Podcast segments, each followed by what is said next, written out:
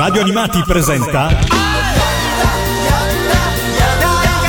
Yatta. Luoghi non comuni sui cartoni giapponesi con Pinocchio e Lorenzo Benvenuti, benvenuti a tutti. Benvenuti da parte di Lorenzo. E benvenuti da parte di Kinoppi per una nuova puntata di Yatta. La dove... quinta, se non sbaglio. Addirittura. La come quinta. passa sì, il sì. tempo quando ci si diverte. Hai visto? Sì, allora, eh, rientriamo, lo possiamo dire, dopo una breve sosta. Sì, dopo una forzata pausa post Luca Comics, insomma, dobbiamo riprenderci anche noi, siamo umani. sì, e devo dire che io, a me una settimana non è bastata, non so a te Lorenzo. Eh, sì, no, effettivamente ho trascorso anch'io diversi giorni a recuperare un po' di forze post Lucca, non è facile. No, però rientriamo, rientriamo, insomma, il dovere ci chiama, i nostri ascoltatori ci, ci vogliono, specialmente te Lorenzo. eh, oggi sì, oggi mi hanno avuto in abbondanza, direi. e allora, eh, rientriamo con questa nuova puntata di Yatta che, come sempre, prova a parlare eh, di cartoni animati giapponesi, di quelli belli di un tempo, ma anche di quelli eh, più recenti argomenti, però in questa puntata in particolare stiamo un po' principalmente siamo indietro nel tempo perché eh, abbiamo deciso come argomento di questa puntata di dedicarci alle serie animate tratte dai manga di una mangaka femmina, la più famosa, la più ricca, come è scritto dappertutto in rete, eh, tra tutte le eh, mangaka femmine, anzi la fumettista in assoluto più ricca e più eh, col maggior numero di copie vendute di fumetti in tutto il mondo, non solo in Giappone stiamo parlando ovviamente di Rumiko Takahashi, che ovviamente ci porta alla, subito eh, in mente quattro titoli eh, principali che eh, vuoi ricordare tu Lorenzo? Sì, sono la ragazza dello spazio, Mesoni Koku, da noi conosciuta come Cara Dolce Kyoko, eh, Ranma Mezzo e Inuyasha. Queste sono le quattro serie animate. Insomma, lei ne ha fatte forse poche nella vita, però, fatte, però bene, le ha azzeccate molte. Le serie lunghe sono sicuramente solo queste quattro. Poi in realtà ci sono stati eh, altri, altri, lavori che però eh, dedicati principalmente al mercato dell'home video. Quindi diciamo che in questa puntata ci eh, concentreremo più che altro sulle serie televisive.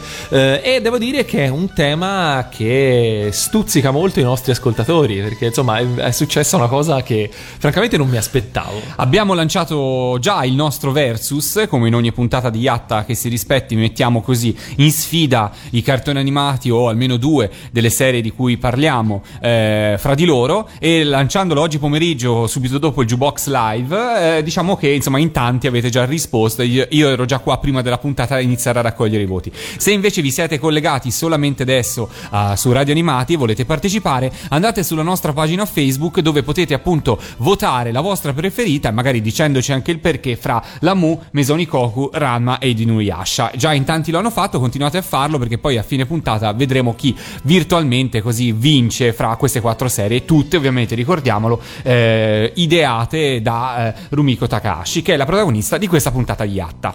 Io direi cominciamo subito a eh, così dare il via, dare il là, eh, dare inizio alle danze, l'ho detto in 600 modi diversi, con un brano scelto più o meno a casaccio tra quelli che ci siamo preparati. Io direi eh, per una volta proviamo a partire da, dall'inizio, come, come, sempre direi. Partiamo con un pezzo tratto eh, dalla prima eh, in ordine cronologico di queste quattro lunghissime serie, ovvero la Mu. Ci andiamo ad ascoltare Uchiwa Taienda, che se non sbaglio è la prima sigla finale, ma potrei sbagliarmi. Ora controlliamo e casomai verifichiamo al ritorno.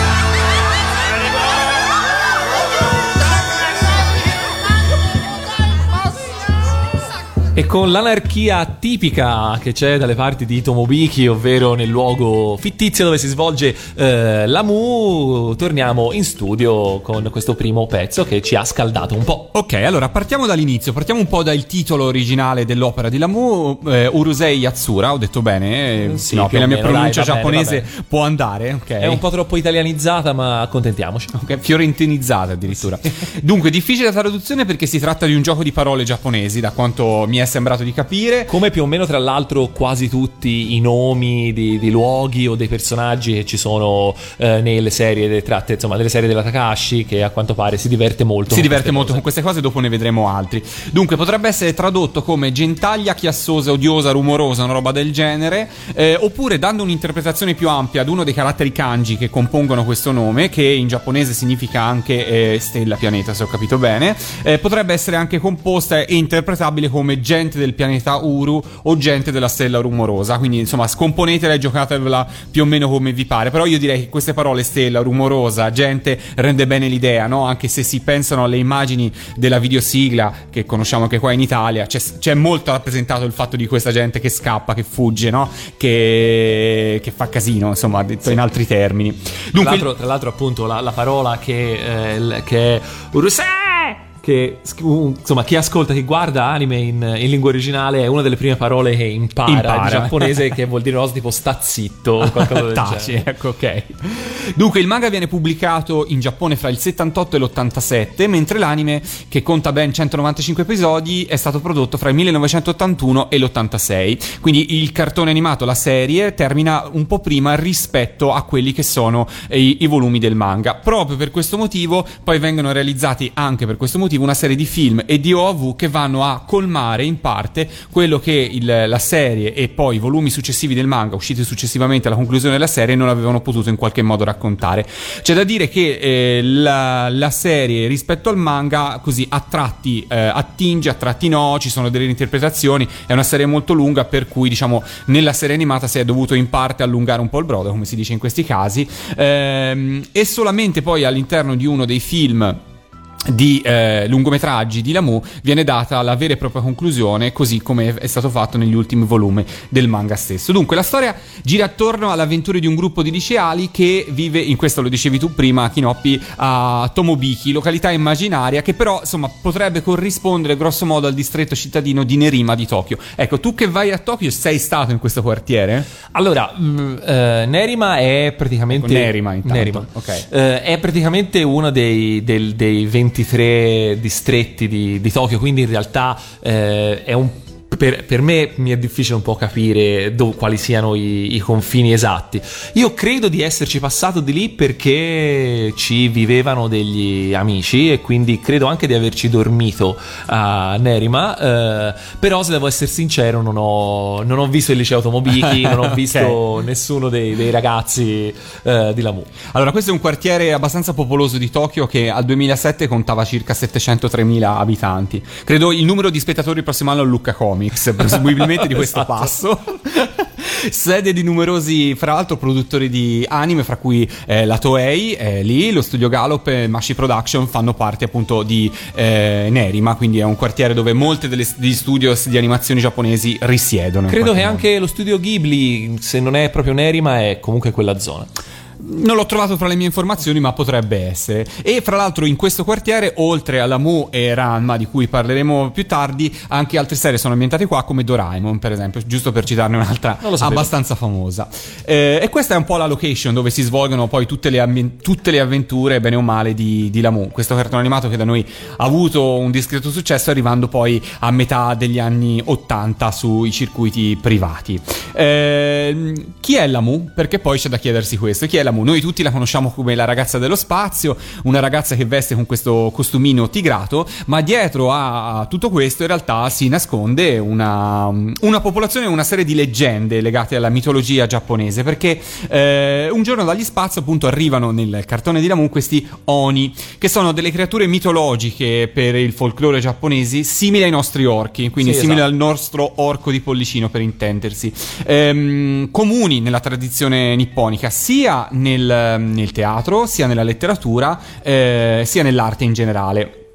C'è un, ci sono varie ipotesi sulle eh, radici storiche degli Oni. C'è chi sostiene si trattino di una trasposizione degli Ainu, cioè antica popolazione di origine europea del nord del Giappone, eh, che sopravvive tutt'oggi in una piccola isola. E i, giapponi, i giapponesi consideravano eh, questi esseri animaleschi perché a differenza dei giapponesi erano pelosi, avevano la peluria. Beh, vivevano al freddo. e l'abbigliamento che Lamu e Ten e gli altri personaggi eh, parenti di Lamu in qualche modo hanno, quindi questo eh, vestire tigrato, eh, fa parte sempre della tradizione giapponese perché si ipotizzava che fossero in qualche modo l'abbigliamento intimo degli Oni. Quindi eh, anche questo appunto è riconducibile a questa tradizione. In realtà quindi gli Oni, gli, queste, queste, creature avevano anche il perizoma tigrato proprio anche maschi. Esatto, sì.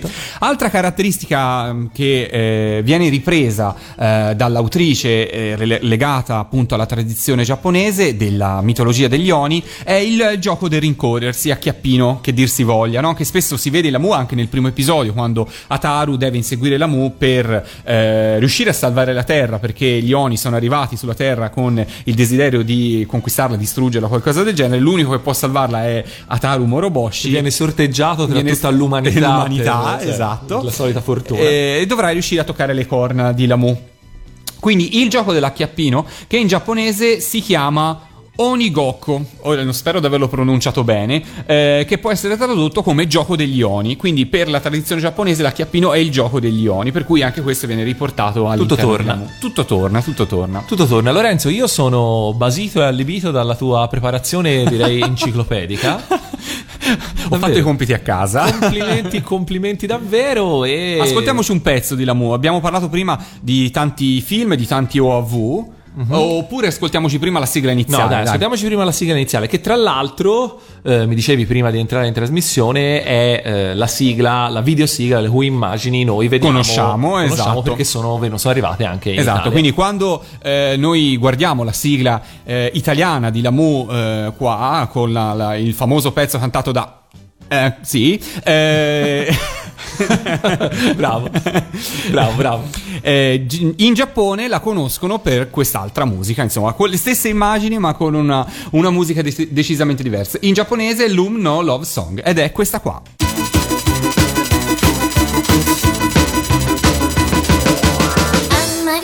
そ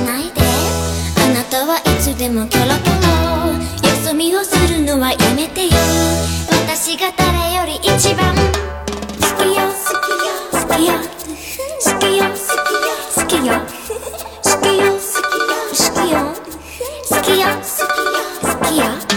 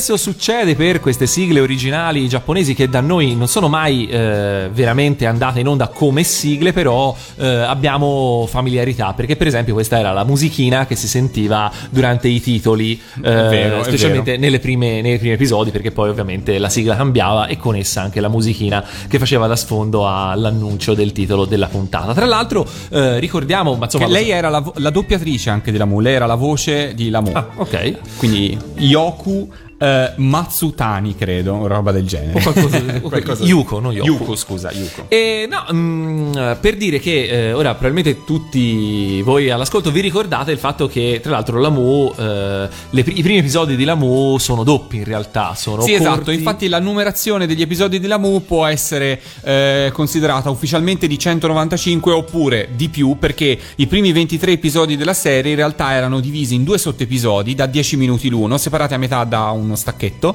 Eh, quindi, se si considerano doppi i primi 23 episodi, la numerazione varia. Però, diciamo, mh, ufficialmente sono 195 episodi, eh, andando- andavano in onda insieme, ovviamente, anche in Giappone. Quindi, ufficialmente sono 195 episodi da 20 minuti circa. E tra l'altro una cosa che recentemente si è persa, perché recentemente anche i cartoni animati in Giappone tendono ad andare per stagioni, no? Eh, nel senso che anche serie molto lunghe in realtà sono divise, per esempio una tranche da 26 puntate, di solito è il massimo che eh, una serie riesce a durare senza interruzioni nella produzione, eh, poi si interrompe, poi magari riparte un anno dopo con altre 26 puntate, eccetera, eccetera. Insomma, è difficile vedere serie molto lunghe senza interruzioni. Eh, la Mu invece, nonostante sia andata in onda per 5 anni e eh, 195 episodi non fanno, 190 non fanno 5 anni in settimane, però non ci sono mai state vere pause, cioè le pause sono state magari dei salti di una settimana per, eh, non lo so, le feste di Natale. Pochissime genere. Interruzioni, c'è stato solamente per un incontro di pallavolo, se non sbaglio, e, eh, e poco più. Divertente il fatto che il penultimo episodio della serie, il 194esimo, in realtà sia una replica di un altro episodio perché fu fatto votare il pubblico giapponese nello scegliere la replica dell'episodio più divertente che era stato mandato in onda durante tutti gli anni di programmazione. Come si fa a scegliere un episodio su 193? eh, ce ne deve essere uno che colpisce in maniera molto particolare. Allora, devo- dovrei controllare quale ha vinto, perché io avrei le mie preferenze. Io avrei preferenze relative a un episodio, non mi ricordo il titolo, dove fanno una gara a chi mangia di più. Eh, lì, allora, ora, perché ho visto la tua scaletta e so dove andrai a parare, però anche su questa cosa qui eh, ci sarebbe da fare un milione di discorsi, ma Facciamola, aspetta, facciamola, aspetta. facciamola anche adesso se vuoi. Cioè, allora, una delle caratteristiche possiamo dire di Lamu, ma che probabilmente, insomma, bene o male si ritrova in tutte le, le- le altre serie della, di- della stessa autrice, ehm, è questo prendere un po' in giro la società giapponese in un certo senso, è un po' eh, estremizzare le caratteristiche della società giapponese. Devo dire un po' come in fondo forse i Simpson fanno per la società americana, mm, in un certo senso, no? Sì, ovviamente con, con una sensibilità completamente diversa. completamente però, diversa sì. e forse anche con un'apertura a questo tipo di schermo completamente diversa però insomma da parte dell'autrice secondo me si percepisce questo e forse lo si percepisce più da adulti che da bambini insomma in cui la Mu Sicuramente. forse da piccoli è solo un personaggio buffo divertente che arriva dallo spazio e, e quindi questa caratteristica c'è e poi c'è la questione del cibo sì, esatto. Eh, vabbè, eh, c'è da dire che molti, molti dei personaggi di, di Lamour rappresentano un po' degli istinti, se vogliamo, anche eh, di base dell'essere umano, no? Cioè, Ataru Moroboshi, che insomma è un po' il nostro idolo assoluto di sempre, è l'incarnazione veramente del- della, della lussuria, però della lussuria che può avere un, un, eh, un teenager, quindi non eh, una cosa morbosa, ma semplicemente il desiderio di eh, conoscere quante più ragazze possibili. E eh, ci sono tanti altri personaggi che invece nel cibo eh, esprimono la loro, la, loro, eh, la loro fissazione. Per esempio, mi viene in mente Rei, il- lo spasimante di, di Lamu, lo spasimante spaziale di Lamu, che eh, appunto eh, quando si trasforma in, eh, in mostro, in tigrone, insomma, quello che è, eh, mangia tantissimo. Oppure Mendo, invece il rivale terrestre Lamu, rappresenta un po', se vogliamo, la, eh, così, l- l- l'essere Vanesio e Narciso, nonostante anche lui poi sotto sotto sia eh, un altro Taru Moroboshi, eh, eccetera, eccetera. Insomma, ci sono tanti di questi, di questi personaggi rappresentati in maniera così anche grottesca, eh, che rappresentano un po' vari aspetti del- del- della cultura e del- della, della società giapponese. Visto che hai citato un po' di nomi di personaggi di Lamu, ci sono cose molto divertenti legate ai nomi dei personaggi che appunto eh, la Takashi ha in qualche modo fatto, lo dicevi tu giustamente prima, lei ama giocare con i giochi di parole, il titolo stesso della serie lo fa e parrebbe che anche i nomi dei personaggi in qualche modo abbiano un po' questo doppio significato. Per esempio, Ataru Moroboshi potrebbe essere tradotto come una sorta di venir colpito da una stella cadente, Eh, una roba questo, del questo non lo genere. sapevo. Una roba del genere. Mentre Lamu, Lum in giapponese, credo che si pronunci così, Lam. Lam, dovrebbe essere una versione modificata so- di un soprannome che la stessa Takashi aveva lei da piccola. Quindi in qualche modo si è un po' personificata del- del della protagonista, insomma, si è messa un po' lì. E per quanto Shinobu, resistere o avere pazienza? Eh beh, effettivamente Shinobu parte un po' come la, la fidanzata designata di Ataru Moroboshi che specialmente nella, prima par- nella primissima parte della serie eh, sopporta diciamo eh, tutte le, le- le- cose che Ataru fa. Eh, la realtà è che poi anche lei viene travolta da questo ciclone di, di pazzia assoluta e anche lei eh, partecipa in maniera attiva ai, ai- ai- ai disastri che accadono al liceo Ogni settimana. Mendo, guai o complicazioni? Ed Sì, effettivamente esatto. potrebbe Mendokusai è una, è una cosa che è un'esclamazione che i giapponesi fanno spesso eh, e che significa una cosa. Eh, per esempio, quando, quando sei al lavoro e ti viene appioppato una cosa extra che veramente non, non volevi fare ed è noiosa, allora quello è Mendokusai. Ah, Mendokusai, me la segno. Esatto, questa. segnatelo che questo può servire, può servire in ufficio.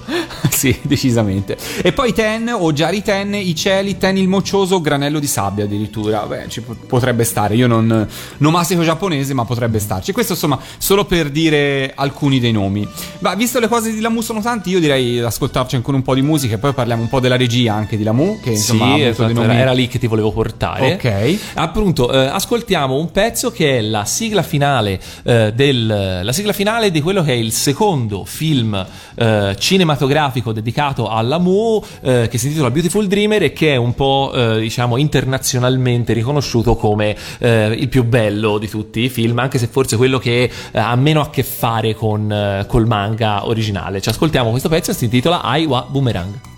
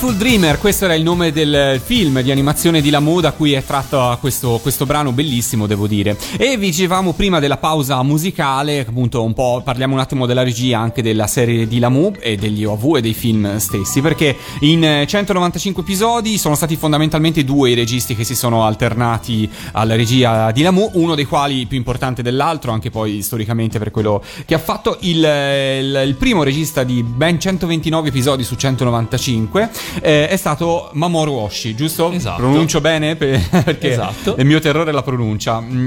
Alla sua prima vera e propria eh, prova da regista, perché eh, lui eh, aveva esordito alla Tatsunoko Production, dove aveva fatto, diretto alcuni episodi della serie Zendaman, quindi una delle Time Bokan, che in Italia non è mai arrivata, se non sbaglio, una di quelle macchine del tempo che da noi non si è mai vista, eh, e aveva fatto da assistente animatore alla Battaglia dei Pianeti. Eh, Mamoru dirige inoltre, oltre alla serie, anche il- gli OAV, eh, i film, anzi, credo, Only You e Beautiful primi Dreamer, due. i primi due. Eh, e successivamente a questo ha lavorato per Pat Labor e per eh, diversi, sia per la serie che per diversi OAV, sempre per Pat Labor, e poi Ghost in the Shell. Ma so che tu sei molto appassionato di questo regista. Io sono assolutamente un super appassionato di Mamoru Oshii, tant'è che, devo essere sincero, sono un po' deluso da- dagli ultimi lavori, eh, insomma, dai lavori che lui ha fatto negli ultimi anni, proprio perché tendo ad aspettarmi molto, molto, molto da lui. Però... ehm, senza andare troppo off topic, la cosa che eh, mi piace sottolineare, appunto, tu citavi prima il discorso del cibo, no? E delle puntate Sì, dove ci sono sì. dove ci sono appunto i personaggi che mangiano tantissimo e c'è appunto la, la- la signorina Sakura che eh, mangia tantissimo e non, eh, e non prende, non gli si gonfia mai la pancia neanche un po' e, e c'è questo alone di mistero quasi, eh, quasi horror se vogliamo, lo, lo sguardo veramente eh, impaurito degli altri personaggi. Eh, la realtà è che questa, ehm, diciamo che questa puntata, così come molte altre puntate eh, di Lamu, sono eh, non tratte da episodi del manga, ma eh, spesso frutto della penna dello stesso Oshii, eh, che mm, a me poi qui c'è un discorso che che ritorna sempre, no? che facciamo spesso per esempio sui robottoni, ovvero eh, i robottoni di Gonagai ci piacciono perché ci piace Gonagai o ci piacciono perché ci piace la versione che la Toei ha fatto in animazione a partire dai manga disegnati da Gonagai? Eh, la Mu secondo me un po' rientra anche in questo, ovvero ci piace la Mu il fumetto di, eh, di Rumiko Takahashi o ci piace un po' la versione un po' più eh, così eh, strana se vogliamo di Oshii, un po' più eh, grottesca anche eh, del- dell'anime? Anche questa è una bella domanda. Fatto sta che eh, questi mangiatori a sbafo che si chiamano eh, eh, Taichiguishi eh, in giapponese eh, compaiono in eh, un'altra mega opera di Mamoru Oshii che è la sua opera diciamo principale eh, però la meno famosa che viene è ufficialmente chiamata Kerberos Saga che comprende un sacco di cose fumetti film dal vivo se- film d'animazione radiodrammi eccetera eccetera ed è questa mega serie si svolge in un, in un- in un mondo parallelo in cui eh, c'è questa polizia super tecnologica eh, a Tokyo e effettivamente eh, vi dico non è semplice riuscire a eh, ricucire le fila di tutti questi lavori però insomma se ci riuscite poi alla fine eh, eh, insomma verrete ripagati perché effettivamente poi trovare, eh, riuscire a, a mettere insieme tutte queste cose, tutti questi pezzi di questo puzzle è una cosa che perlomeno per me eh, di solito è molto soddisfacente. Visto che eh, l'abbiamo detto in apertura, abbiamo lanciato un contest a 4 questa volta, quindi potete scegliere fra eh, Lamu, Mesonikoku, Ranma e Inuyasha. Eh, abbiamo deciso di complicarci la vita lanciando un 2 sotto contest, diciamo così, ovvero nel farvi scegliere a prescindere dalla serie. Quindi uno magari può aver detto che la propria serie preferita è Ranma, però il proprio personaggio maschile preferito è Ataru Moroboshi e il proprio personaggio femminile eh, preferito invece è la protagonista di Mesonikoku. Quindi potete mischiare in questo caso. Quindi abbiamo lanciato altri due contest sulla nostra pagina Facebook, ovvero qual è il personaggio femminile che preferite fra le serie Taka- della Takashi di cui stiamo parlando oggi e qual è il vostro personaggio maschile, quindi insomma potete votare. Sono arrivati tantissimi messaggi per quanto riguarda eh, la serie preferita. Ehm, fra i tanti mi le- leggo quello di eh, Kamioka che scrive Mesoni Koku su tutti. Volevo chiamare mia figlia Kyoko, ma, vi- ma ha vinto la moglie. Eh, Poesia allo stato puro è un post, non può descrivere le emozioni nel guardarlo oggi in Blu-ray, così come vent'anni fa su Junior TV o in VHS della Granata Press. Non vedo l'ora che mia figlia abbia qualche anno in più per gustarcelo insieme. PS, scritto da un uomo. Poi aggiunge, certo che l'umorismo di Lamu ha il suo perché, le altre serie invece sono in secondo piano, per quanto belle. Questo ovviamente è il suo commento. Devo dire che c'è un- una battaglia accesissima questa sera fra le serie da votare e Mesone Koku comunque per adesso ha un certo distacco. Quindi se non è la vostra sigla, la- non è la vostra serie preferita, dovete andare adesso sulla nostra fanpage a votarle. Tornando invece a parlare di Lamu, il secondo regista dopo eh, Mamoru Oshii fu eh, Kazuyama Yamazaki, Kazuo Yamazaki. classe 49 che debuttò trentenne come direttore dell'animazione di Gundam. Eh, successivamente lavorò per Lamu e per Mesoni Koku, che, per un, eh, che, che iniziò finita proprio Lamu stessa. Eh, per quanto riguarda la musica, ovviamente 195 episodi in Giappone sono eh, equivalsi a un numero sterminato di CD.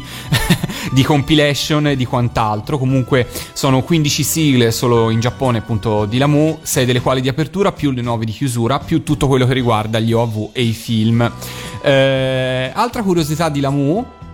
Lamu eh, nel doppiaggio giapponese eh, spesso utilizza una desinenza in fondo alla parola cha che ora io in giapponese eh, non so se si pronuncia così, eh, al termine dei verbi quando sono in, fo- in chiusura della frase. Questo in giapponese è un modo comune di parlare delle bambine piccole eh, che cercano di essere un po' leziose, un po' carine.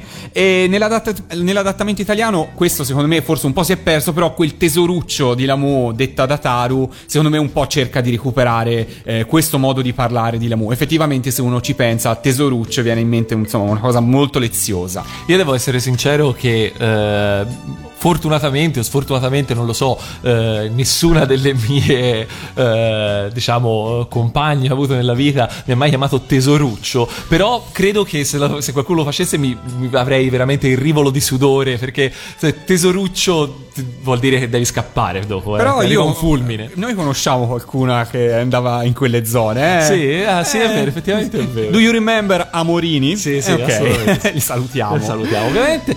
Eh, e niente, mm, detto questo, no. Detto questo, direi che siamo arrivati in fondo alla MU. Abbiamo insomma sviscerato tante cose. Eh, adesso, fra poco, posterò una immagine su Facebook dove vi mostrerò i camei perché ce ne sono un'infinità di camei di altre serie di animazioni. Visto che insomma anche in passato nelle altre puntate di Yatta vi sono così piaciute, eh, ne ho colte 10, 9 mi pare eh, di citazioni fra le tante che sono presenti. Vi sfido a trovarle tutte, sono, sono abbastanza semplici. Ma Mille. fra le citazioni che ci sono all'interno degli episodi della Mu, nell'ultimo episodio compaiono i protagonisti di Mesoni Koku, che diventa la serie che va in onda in tv la settimana successiva il termine di Lamu. Quindi finisce una serie, ne inizia un'altra, sempre della Takahashi, che a quanto pare ha monopolizzato un giorno alla settimana per anni la tv giapponese. Esatto, stesso slot, eh, stessa televisione, quindi questo è assolutamente il gancio perfetto per cominciare a eh, parlare di Mesonic Koku e io diciamo che eh, prendo io il posto di Lorenzo a- come, gra- come massimo esperto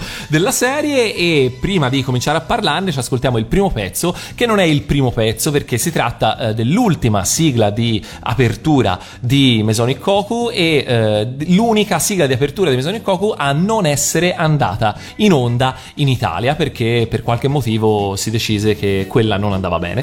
Quindi ce la ascoltiamo e poi torniamo per qui da Yatta per parlare di Mesonic Koku.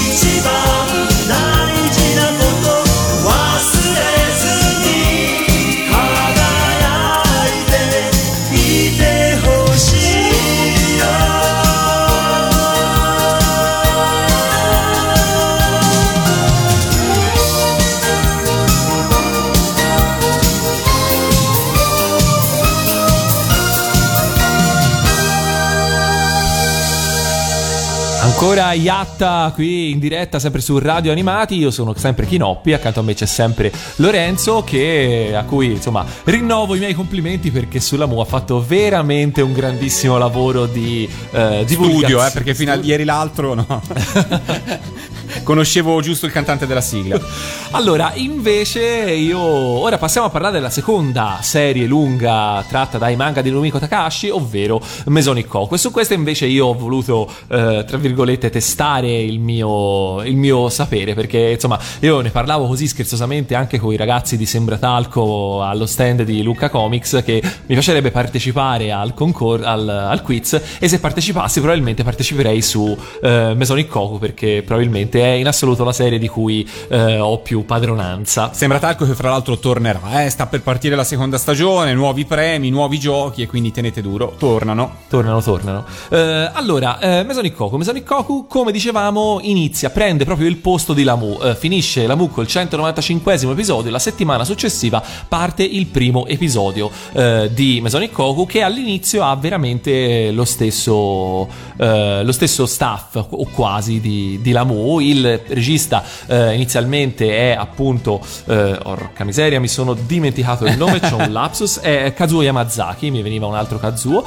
Eh, Kazuo Yamazaki e il character design è di Yuji Moriyama, che però eh, dopo una ventina di episodi, poco più, verrà sostituito dalla ben più famosa Akemi Takada. Ecco, io qui comincio subito con la mia prima eresia e dico che gli episodi disegnati da Yuji Moriyama sono più belli rispetto a quelli disegnati da Akemi Takada. Io devo essere sincero, eh, trovo che i primi episodi dove i personaggi sono un po' più sgraziati rispetto al tratto proprio rotondeggiante e eh, molto regolare della, della Takada, lo trovo, lo trovo più adatto.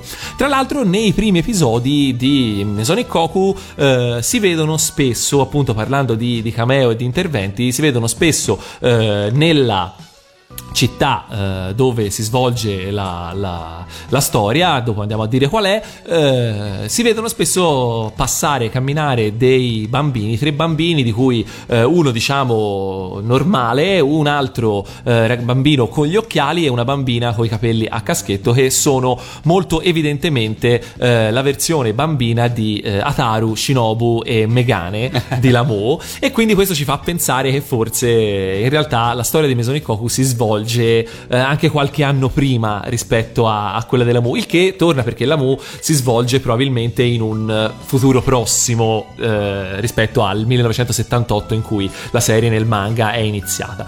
Eh, la storia di Mesonic Koku dura sei anni, è l'unica, se non sbaglio, eh, serie di eh, Rumiko Takashi ad avere dei riferimenti temporali che permettono di ricondurre all'esatta durata della serie e vede eh, il protagonista, ovvero Yusaku Godai eh, che, mh, pa- che probabilmente è anche qui eh, il personaggio maschile che più di tutti gli altri si evolve eh, durante la serie perché all'inizio è un Ronin ovvero eh, un, eh, uno studente che non è riuscito a passare gli esami di ammissione all'università e che quindi eh, è ovviamente un'onta, un'onta terribile ma eh, deve così continuare a studiare per provare a ripetere l'ingresso all'università l'anno successivo ed è quasi una, una Taru Moroboshi meno eh, diciamo arrapato e più vittima perché è veramente estremamente vittima di eh, ciò che gli fanno i suoi coinquilini. Eh, però comincerà a provare a darsi una svegliata nel momento in cui conosce quello che poi è l'amore della sua vita ovvero Kyoko Otonashi la quale anche lei eh, evolve a differenza di molti altri personaggi in questo tipo di commedie sentimentali perché eh, per esempio se mi viene in mente Orange Road in cui eh, nell'ultima puntata eh, Madoka, Sabrina, eh, praticamente confessa a Johnny Kyosuke di averlo fondamentalmente amato fin dal primo episodio. In realtà qui Kyoko nei primi episodi non se lo fila veramente di pezza al nostro Godai, eh, però piano piano, diciamo, un po' per eh, il, il, comunque l'amicizia o comunque la, la, l'intimità che si viene a creare tra i due e, e, poi col fatto che appunto Godai stesso passa da essere un Taru Moroboshi eh, versione 2.0 a essere un omino insomma degno di, di rispetto e dell'amore di una eh, donna anche più vecchia di lui come eh, Kyoko Tonashi. E qui eh, faccio comunque anche qui la seconda eresia della serata per dire che eh, rivisto un po' da grande c'è da dire che Kyoko specialmente nella seconda parte della serie ha oh, è un po' una rompipalle, si può dire? sì, certo lo puoi dire. È perché insomma, se all'inizio ha tutte le ragioni per lamentarsi con la condotta di, di- di Godai, eh, in realtà andando avanti nella serie veramente eh, comincia a veramente cercare eh, il capello in tutto quello che lui fa per poter in qualche modo eh, così eh, fare la- eh, essere nella parte dell'arrabbiata e questo insomma cosa che lì, lì per lì magari uno non ci pensa tanto però poi crescendo ti rendi conto che poteva anche rilassarsi un minimo ok Eh, va bene eh, sto già parlando tantissimo e insomma ora non so Pellegrino cosa ne penserà del fatto che stiamo chiacchierando un monte Chissà se all'ascolto Pellegrino, oggi è una giornata un po' difficile Pellegrino, l'ho dovuto sostituire, quindi magari in questo momento siamo salvi, possiamo fare tutto quello che non, in genere non ci, per- non ci viene permesso di fare. Cosa potremmo fare? No, Ah, dai. lasciamo- lasciamo Ascoltiamo fare, un po' dai. di musica. Ascoltiamoci un po' di musica. Abbiamo ascoltato l'unica eh, sigla di apertura non andata in onda in Italia di Mesonic Koku. Ci ascoltiamo anche l'unica sigla di chiusura, eh, appunto, non mai andata in onda in Italia. La cantano i Picasso, si intitola Begin the Night.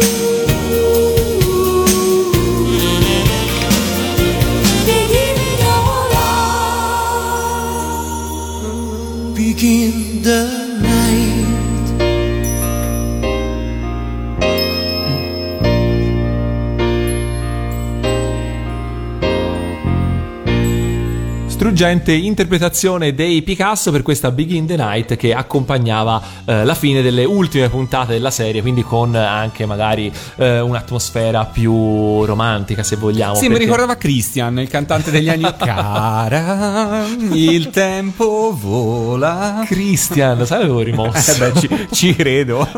Allora, eh, no, questo per dire che eh, Mesonic Koku è eh, con i suoi 96 episodi la serie incredibile, da dirsi, più corta tra eh, le quattro che stiamo analizzando stasera eh, ed anche l'unica che effettivamente è giunta alla sua eh, conclusione eh, in tv quando l'anime è, quando il manga, scusate, era già concluso, il che significa che l'ultima puntata eh, del- dell'anime coincide effettivamente con eh, i capitoli conclusivi del manga, quindi gran finale, grande festa, Godai e Kyoko si sposano, come è giusto che sia, e tutti vissero felici e contenti più o meno.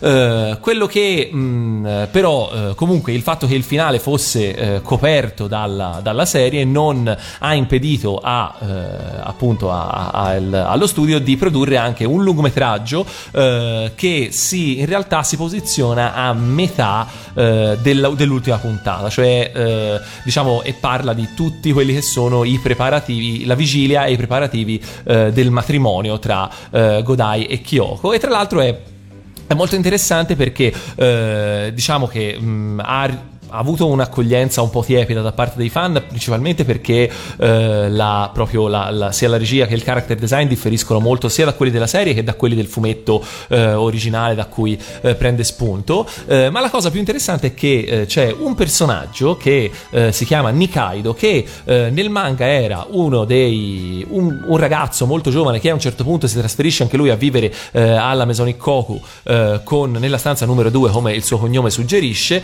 ehm, e eh, che però nell'anime non, eh, non è, non è mai entrato perché non si è pensato fosse importante ai fini della storia. In questo ultimo film c'è ed è trattato esattamente come eh, se ci fosse sempre stato. Non viene introdotto, non viene spiegato chi è, quindi chi ha eh, visto la serie eh, senza aver letto il fumetto come eh, ero io alla, alla prima visione di quel film, mi sono domandato ma questo chi sarebbe? Lui chi è? Come mai l'hai portato con te? Esatto, e però ehm, c'è da dire che appunto eh, in Giappone invece eh, fondamentalmente tutti avevano letto il manga e quindi non c'era bisogno eh, di preoccuparsi di, di- di- di introdurre il personaggio.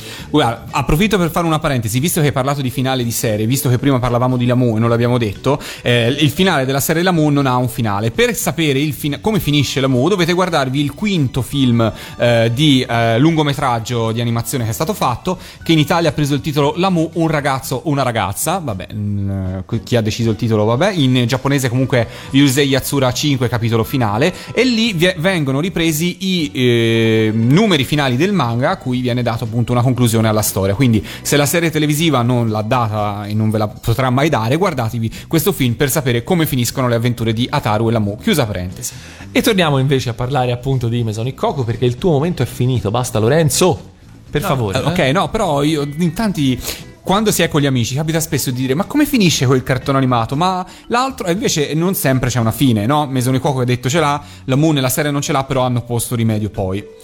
Giusto. Eh, allora, eh, cosa manca da dire? Manca da dire che eh, gli eventi di eh, Mesonic Koku si svolgono in quel di Tokeizaka, eh, che è un'altra eh, località assolutamente fittizia, eh, inventata da Rumiko Takahashi, che tradotto significa qualcosa come la collina dell'orologio, però è ovviamente anche questa, anche questa ispirata a un luogo realmente esistente, anche questo più o meno nella zona di Neri, ma si tratta infatti di Higashi Kurume. E questa è una cosa strana perché? Perché eh, spesso e volentieri eh, al- ci sono alcune puntate in cui eh, i protagonisti della serie si spostano verso la stazione di Ueno, che è una delle eh, stazioni diciamo principali eh, della municipalità di Tokyo, che però non è esattamente in quella zona perché è più diciamo a eh, nord-est della, della Tokyo centrale, mentre invece qui Nerima e anche Higashi Kurume sono assolutamente a ovest. La cosa bella è che appunto anche qui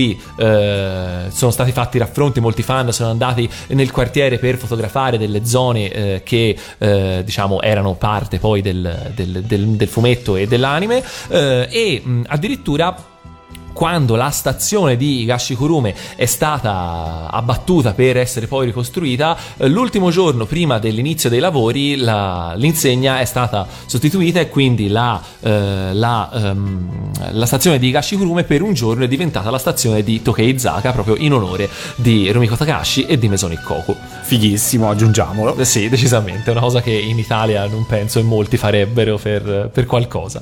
Eh, allora, niente, mh, poi altre curiosità, ora non vorrei veramente scadere troppo sul banale perché sono cose che sanno veramente tutti, ovvero come anche per Mesonic Koku i nomi sono significativi e sono, diciamo, numer- eh, numerici perché eh, i cognomi dei protagonisti sono, eh, rispecchiano le stanze che, eh, che, che occupano all'interno della Mesonic Koku. Eh, c'è eh, Godai, Go è la stanza numero 5, Akemi eh, si chiama Roppongi di cognome dove eh, Ro è la radice di Roku, cioè 6, eh, Yotsuya eh, Yon, quindi 4, ehm, Ichinose Ichi, cioè 1, eh, e in questo caso Kyoko Otonashi, eh, Nashi è eh, niente, vuol dire in giapponese, e infatti la sua stanza eh, ha, nella porta non c'è nessun numero e quindi anche questo, anche questo torna.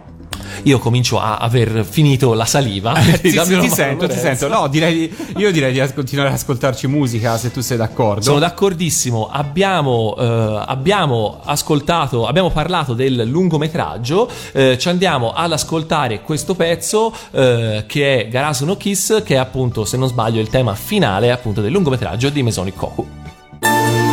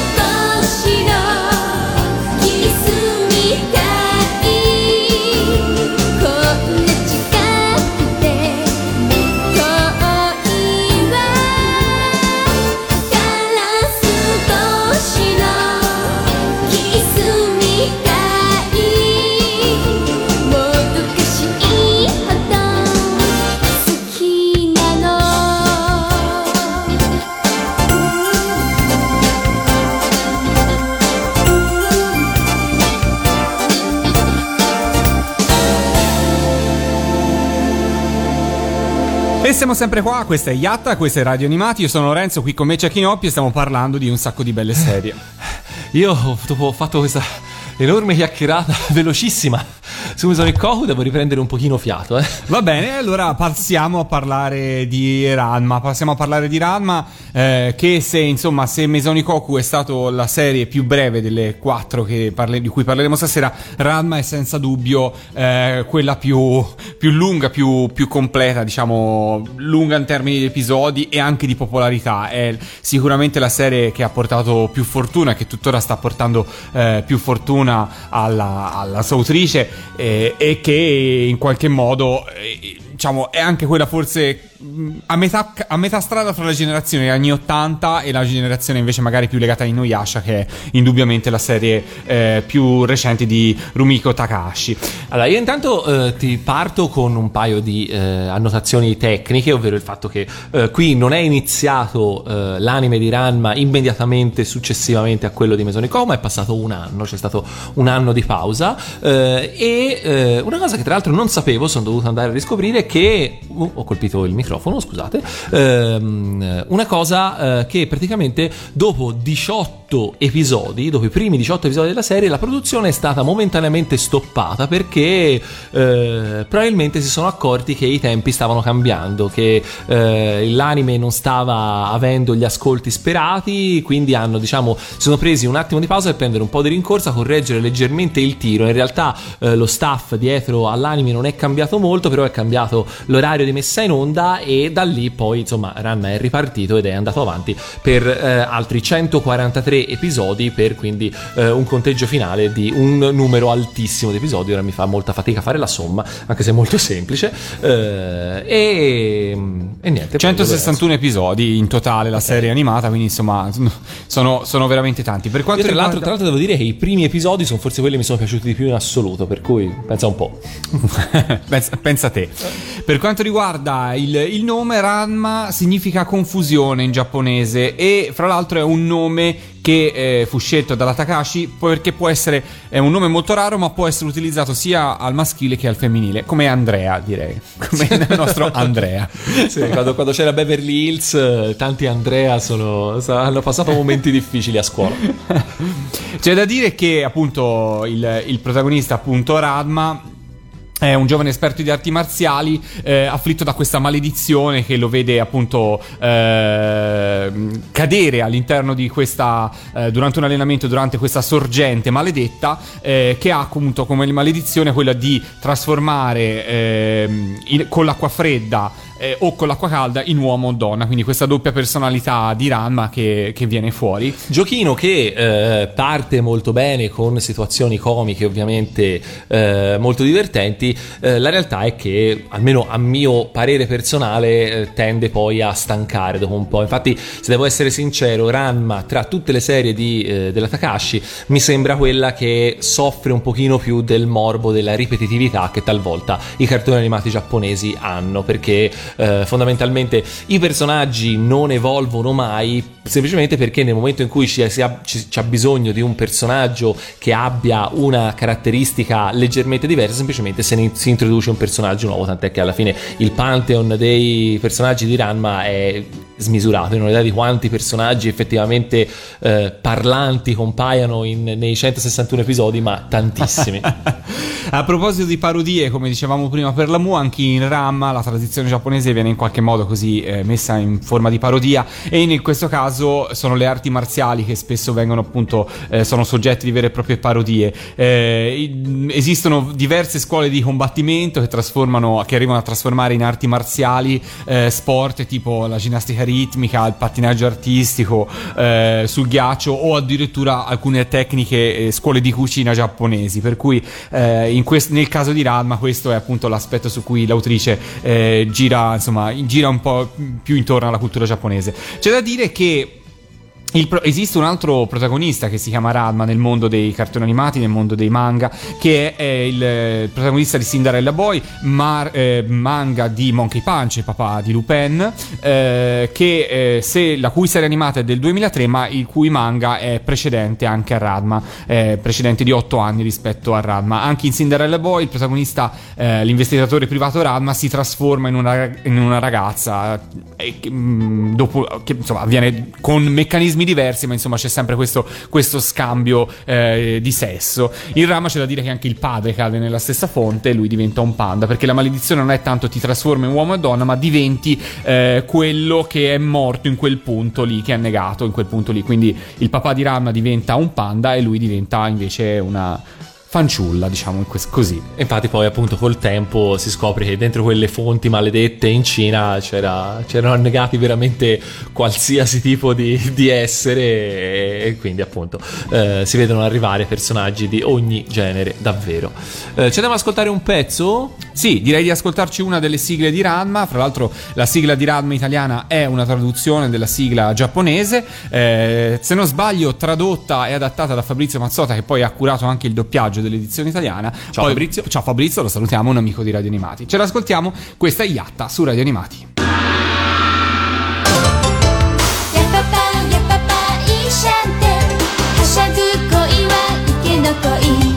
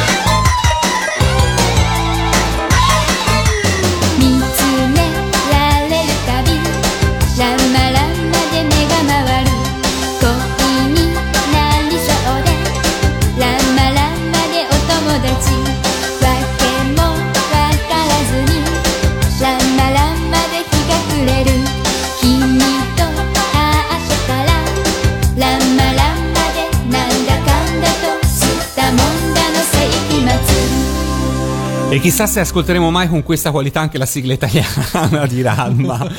speriamo, speriamo.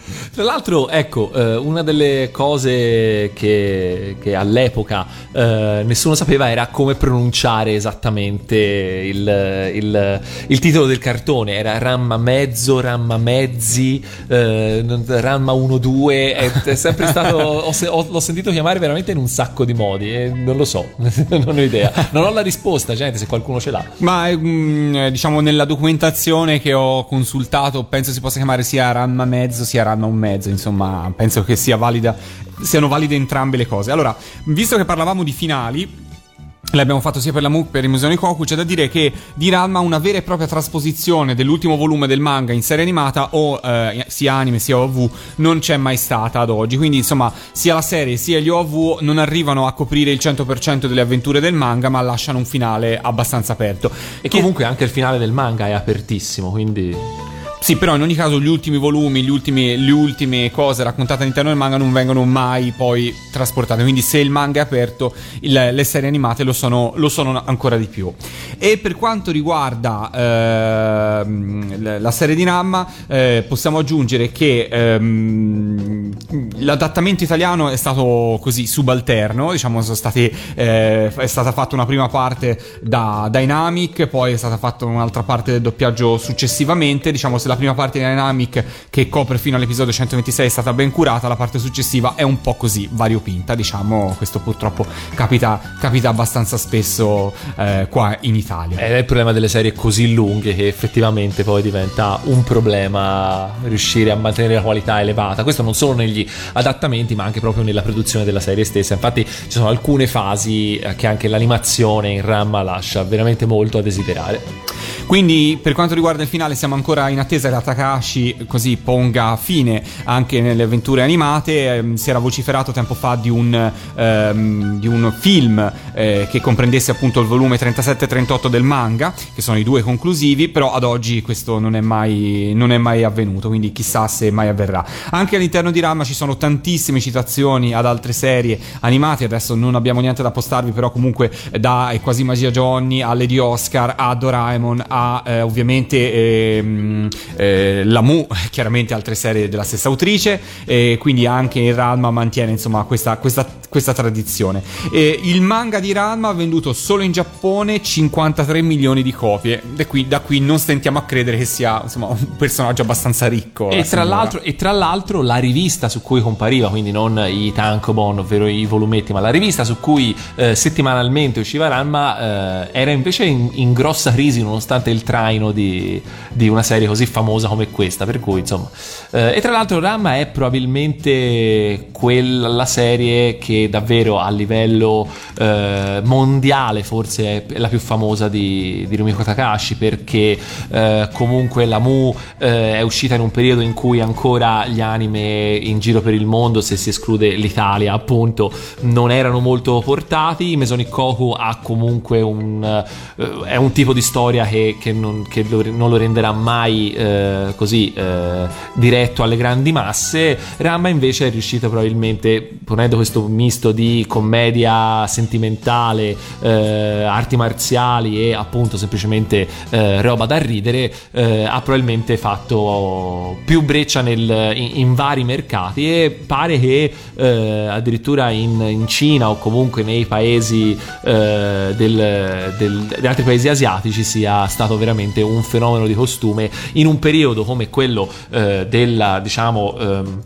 eh, fine anni 80, primi anni 90 in cui eh, comunque c'era ancora molta chiusura in certi paesi e quindi non erano moltissimi i prodotti stranieri a essere trasmessi in televisione. Aggiungiamo anche che no, però volevo dirti che in realtà la Mu è arrivata anche negli Stati Uniti, è stata pubblicata per alcuni anni sia in versione manga, sia alcuni episodi sono stati doppiati e credo siano usciti nel mercato dell'home video, non la serie completa. E quindi insomma, quello è riuscito ad arrivare anche negli Stati Uniti se sappiamo quanto è difficile.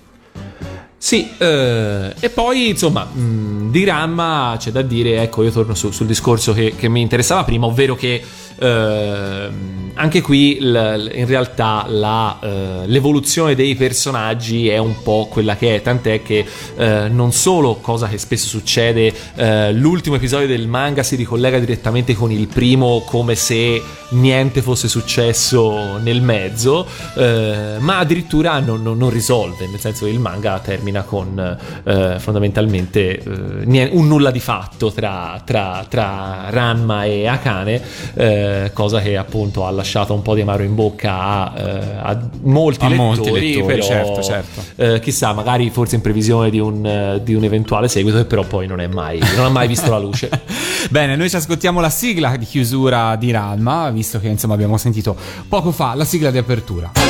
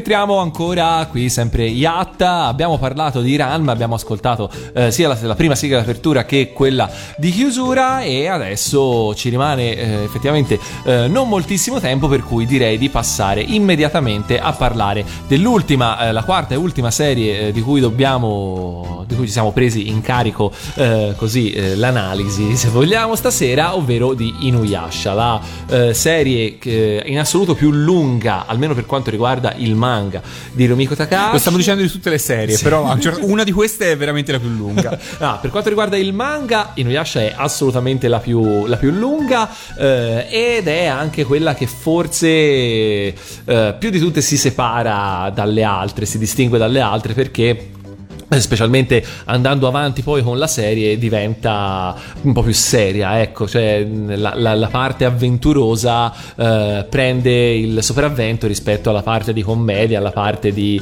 eh, varie situazioni amorose tra i personaggi eh, ed è tra l'altro la eh, prima serie che ha eh, visto uno staff completamente diverso al lavoro rispetto alle altre perché le altre erano state tutte prodotte dalla Kitty Film eh, e eh, trasmesse dalla Fuji Therapy con poi ehm, il lavoro di animazione fatto dallo studio Dean mentre invece in questo caso eh, studio eh, gli studi di eh, produzione sono eh, la Sunrise per la produzione e eh, è stata trasmessa su Yomiuri, Yomiuri Television e tra le varie compagnie che hanno invece curato l'animazione c'è la Kyoto Animation eh, quindi eh, insomma, eh, un, e si vede la differenza effettivamente perché oltre al fatto che eh, comunque insomma è passato parecchio tempo perché la serie tv di Ramma si conclude nel novembre del 92 mentre la serie di Inuyasha comincia ad ottobre del 2000 quindi eh, ben Beh. 8 anni di differenza che effettivamente a livello di animazione e di produzione si vedono tutti Eh, anche questa serie come, le- come la maggior parte delle altre si interrompe quando il manga era ancora in corso anzi in questo caso si parla di eh, una- la serie si interrompe a settembre del eh, 2004 dopo 167 episodi mentre invece il manga arriva addirittura fino al 2008 per cui eh, davvero tantissimo il materiale eh, rimasto non coperto e si è cercato di eh, rimediare a questa cosa con il Final Act ovvero un'ultima stagione di 26 episodi che è andata in onda tra la fine del 2009 e l'inizio del 2010 sulle reti giapponesi che appunto copriva l'ultimissima parte della- del manga eh, portando quindi a conclusione. Quindi in questo caso abbiamo trasposto in animazione quella che è l'effettiva conclusione della storia eh, di cosa possiamo parlare di Inuyasha? Appunto, dicevamo che eh, si tratta di una serie un po' più avventurosa e io ricordo la mia sensazione quando eh, lessi i primi numeri fu eh, accidenti, eh, questo è Ushi e Tora un'altra volta, perché insomma l'inizio della serie ha molte similitudini con Ushi e Tora, altro manga sicuramente molto meno famoso rispetto a Inuyasha, ma che in quel momento era già in corso di pubblicazione in Italia e che comincia con un mostro nel caso di Uscettora, un mezzo demone eh, nel caso di Inuyasha che viene liberato da eh, una lancia che lo, eh, che lo teneva intrappolato eh, affi- affisso a qualcosa. Eh, in realtà poi le similitudini eh, finiscono abbastanza lì, nel senso che eh, qui appunto eh, a liberare eh, Inuyasha è una ragazza, Kagome, che poi ovviamente eh, diventerà, la- diventerà l'interesse amoroso di Inuyasha e insomma vicendevole, tant'è che eh, anzi questa volta nella serie eh, è- verso la fine non è più neanche quello il, il fulcro principale della storia perché appunto l'avventura, la parte diciamo di trama più seria prende il sopravvento anche sulle, sui risvolti amorosi dei protagonisti. Eh, eh, e appunto mh, da lì c'è eh, uno sviluppo, tanti personaggi, tante cose, ma insomma, eh, questa cosa si potrebbe veramente dire di qualsiasi serie. Eh, per quanto riguarda i riferimenti camei rispetto ad altre serie, ovviamente sono passati eh, anni rispetto alle altre, per cui sono un po' più update, sono un po' più aggiornati. quindi, diciamo, compare- compaiono citazioni a Detective Conan, compaiono citazioni ovviamente alla Mu ehm, e ad altre serie come Beyblade, quindi di tempi indubbiamente più recenti. Tra l'altro, ehm, un'altra cosa da dire è che a differenza delle altre serie, non abbiamo. Abbiamo nominato, anche gli, abbiamo nominato poco anche gli OAV delle altre serie che eh, essendo tutte serie prodotte principalmente negli anni 80 l'OAV, proprio la videocassetta anche era eh, un mercato molto florido eh, in Giappone mentre invece Inuyasha eh, avendo altri essendo stato fatto in un altro periodo, in realtà eh, di OAV praticamente non ce ne sono. Ci sono dei film cinematografici che però appunto eh, sono usciti in- in- al cinema in Giappone, mentre invece eh, non ci sono OAV che appunto solitamente sono produzioni eh, spesso e volentieri completamente indipendenti, fatti su storie che non hanno niente a che vedere col, eh, con la trama principale, tant'è che c'è proprio, proprio un concetto di canone, cioè di eh, vedere cosa è, fa parte del canone della serie e cosa no. Di solito gli OVU sono delle storie che eh, avvengono diciamo in una sorta di universo parallelo le- che non hanno conseguenze sulla, eh, sulla storia vera e propria, sulla serie vera e propria. Eh, dopo questo ovviamente però eh, Rumiko Takashi non si è fermata perché eh, sta uscendo anche in Italia il suo ultimo, la sua ultima fatica come manga a lungo che si intitola Rinne eh, e ci aspettiamo sinceramente di vedere in futuro una serie anche su questo anche se come dicevo prima ehm, non è più non siamo più in, peri- in periodi da serie lunghe perché se si escludono davvero alcuni mostri sacri ormai le serie sono tutte abbastanza Corte, cortine sì. corte, corte. e quindi chissà se in Giappone qualche, qualche casa di produzione sceglierà di fare il passo grande e cominciare a produrre anche una serie animata per Rin. Parlando di musica e parlando di sigle, ci ascoltiamo Change the World, la sigla giapponese di Nuyasha, cantata in questo caso da una boy band giapponese, la versione italiana, anche se cantata in inglese, è di Max Alto, doppiatore, eh, che tutti conosciamo. Ehm, in questo caso è cantata dai V- V6, non so come si dirà in giapponese, come si dice 6 in giapponese? Eh, Roku però penso sia Six in questo caso. Ok, V6. Una boy band, eh, sono andato a leggermi un po' la storia, che ha avuto varie formazioni. Poi esiste la versione di V6 con quelli vecchi, poi hanno fatto la versione con quelli giovani. Insomma, si evolvono anche loro. Sì, ne so qualcosa. ne sai qualcosa. Ce l'ascoltiamo, questa è Yatta e questa è Radio Animati. I want to change the world